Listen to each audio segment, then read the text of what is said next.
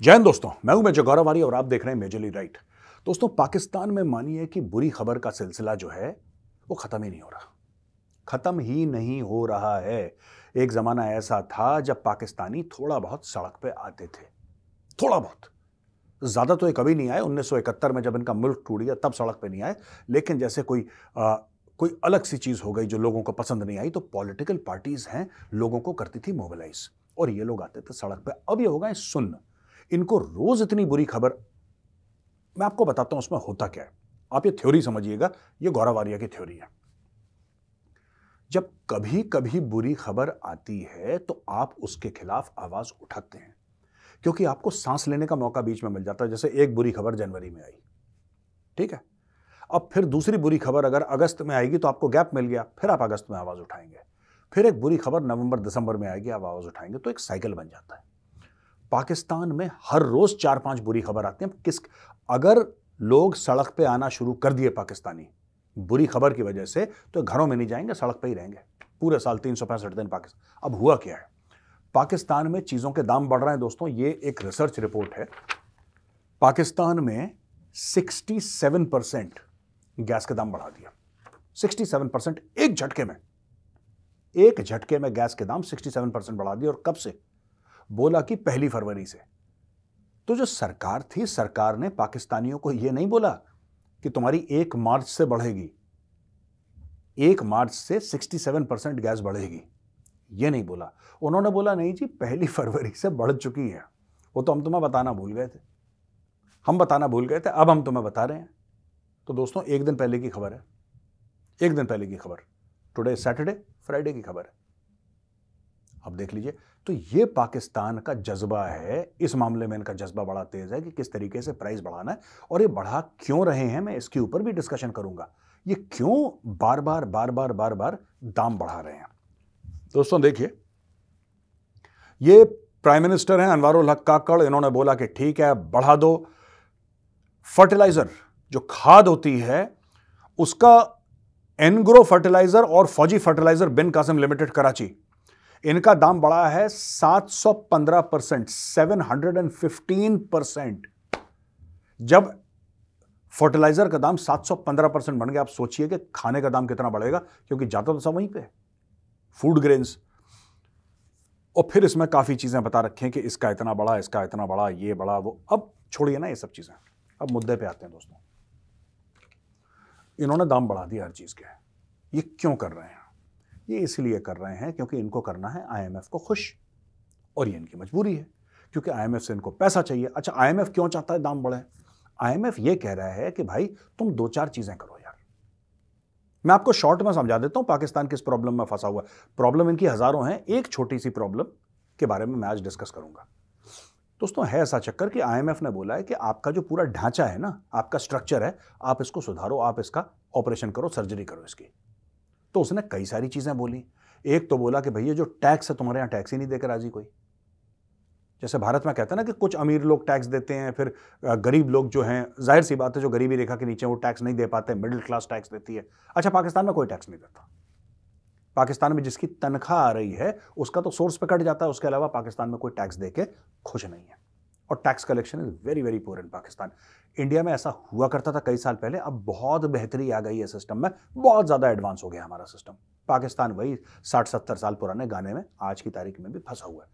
तो उन्होंने ये बोला कि यार देखो, एक तो अपना टैक्स जो है ना, ये तुम बढ़ाओ। दूसरी चीज़, तुम इंपोर्ट करना बंद करो या कम करो कम से कम। अब पाकिस्तानी इंपोर्ट ना करें तो खाना नहीं खा पाएँगे। क्योंकि उनके मुल्क में जहाँ पे सत्तर प्रतिशत आदमी किसान है और किसानी में लगा हुआ है, काश्तकारी में लगा हुआ है। उनकी ज़मीन, पता नहीं क्या है, ये मिट्टी बड़ी जरखेज़ है। इकबाल ने कोई शेर वेर इनको सुना दिया? बावले हो गए पाकिस्तानी, क्या जरखेज़ है? अगर तुम्हारी मिट्टी इतनी जरखेज़ है तो तुम लोग बाहर से इंपोर्ट क्यों करते हो दालें अपनी? कुछ नहीं है जरखेज वरखेज, इकबाल ने झूठ बोल दिया और इकबाल के झूठ को पूरी पाकिस्तानी कौम ने लपेट लिया। वही शेर एक दूसरे को सुनाते रहते हैं, चाहे एक रोटी कम खानी पड़े, शायरी में कोई कमी नहीं होनी चाहिए। तीसरी चीज़, उन्होंने बोला यार कि अपने खर्चे कम करो।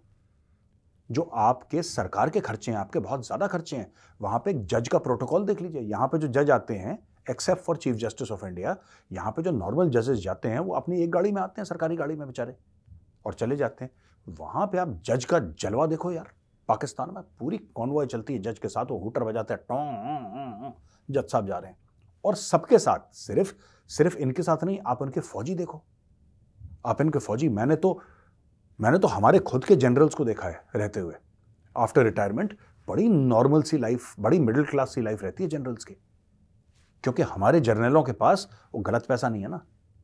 पेंशन पे हैं सब लोग, गलत पैसा है नहीं। तो अयाशी कहाँ अयाशी तो गलत पैसे से होती है, या फिर बाप किसी का इतना अमीर हो? अब पाकिस्तान में क्या है कि सबके बहुत ज़्यादा खर्चे हैं तो आईएमएफ ने बोला कि भैया पता लगाओ। पता लगाओ किसके पास कितनी वेल्थ है, कुछ हम आपको लगातार पैसे दे रहे हैं। आप लगातार आईएमएफ के पास आ रहे हो, इतने दे दो, उतने दे दो, ये कर दो, वो कर दो, हम मर जाएँगे, हमारे पास खाने को नहीं है। ओ भाई, ये पैसे तुम वापस कैसे करोगे? ये तो एक फंड है, ये किस्म का बैंक है, आपको वापस तो करने पड़ेंगे पैसे, आप करोगे कैसे? इनको कुछ नहीं पता। वापस कैसे करेंगे? बस आईएमएफ की स्कीम में चले गए आईएमएफ के चक्कर में फंस गए, बस आईएमएफ से पैसा लेते रहो। आईएमएफ ने कई सारी चीज़ें बताई, इन्होंने कुछ नहीं करा।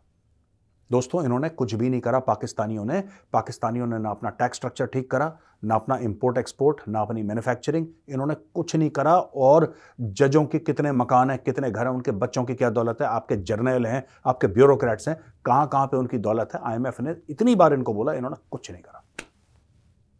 Right right? कुछ नहीं करा। लेकिन फिर भी आप खर्चा कैसे पूरा करोगे? तो दोस्तों, मानिए पाकिस्तानियों का जो खर्चा है, एक महीने का सौ रुपए। उदाहरण दे रहा हूँ आपको, बड़ा मज़ेदार। सौ रुपए का इनका खर्चा है पाकिस्तानियों का। पचास रुपए इन्होंने मांगे तांगे के लिए लिए। ठीक है? कुछ इनका टैक्स कलेक्शन हो गया। दस बीस रुपए। अब सत्तर रुपए का तो जुगाड़ हो गया। बाकी के तीस रुपए लाएँगे कहाँ से पाकिस्तानी? कहाँ से लाएँगे? There is there is, export ये करते नहीं, क्योंकि बनाते कुछ है नहीं। हुनर है नहीं, अकल है नहीं। तो बाकी के तीस रुपए का जुगाड़ कहाँ से होगा? ये तीस रुपए का जुगाड़ ऐसे करते हैं कि पब्लिक को और जूते मरो। बोलोगे, ठीक है, पंद्रह रुपए पेट्रोल के भाव बढ़ गए एक साथ। यू नो इतने percent, sixty sixty seven percent आपके गैस के भाव बढ़ गए। तो धीरे धीरे धीरे धीरे इन लोगों ने ऐसे कराया है कि पब्लिक की बिल्कुल कमर तोड़ दी दोस्तों, और आज की तारीख में पाकिस्तानी पब्लिक सड़क पे आने को राज़ी नहीं है। पूरा इलेक्शन चोरी कर लिया। पूरा का पूरा इलेक्शन उन्होंने चोरी कर लिया। जिसको प्रधानमंत्री बनना था वो जेल में है राइट जिसको फौज बनाना चाहती है उसने मना कर दिया। जो नंबर तीन पे आया है वो बनना चाहता है। और जिसकी कोई बात नहीं कर रहा था वो बनने वाला है। आपको आई स्टोरी समझ में? दोबारा समझाऊं? जिसको प्रधानमंत्री बनना चाहिए था, यानी कि इमरान खान, वो जेल में है। जिसको फौज चाहती थी बनाना, यानी कि नवाज़ शरीफ, उसने मना कर दिया। जो नंबर तीन पे आया है, यानी कि बिलावल भुट्टो, वो बनना चाहता है। और जिसके बारे में किसी ने नहीं सोचा था, वो बनने वाला है, यानी कि शहबाज शरीफ। ये स्टोरी चल रही है पाकिस्तान की, दोस्तों।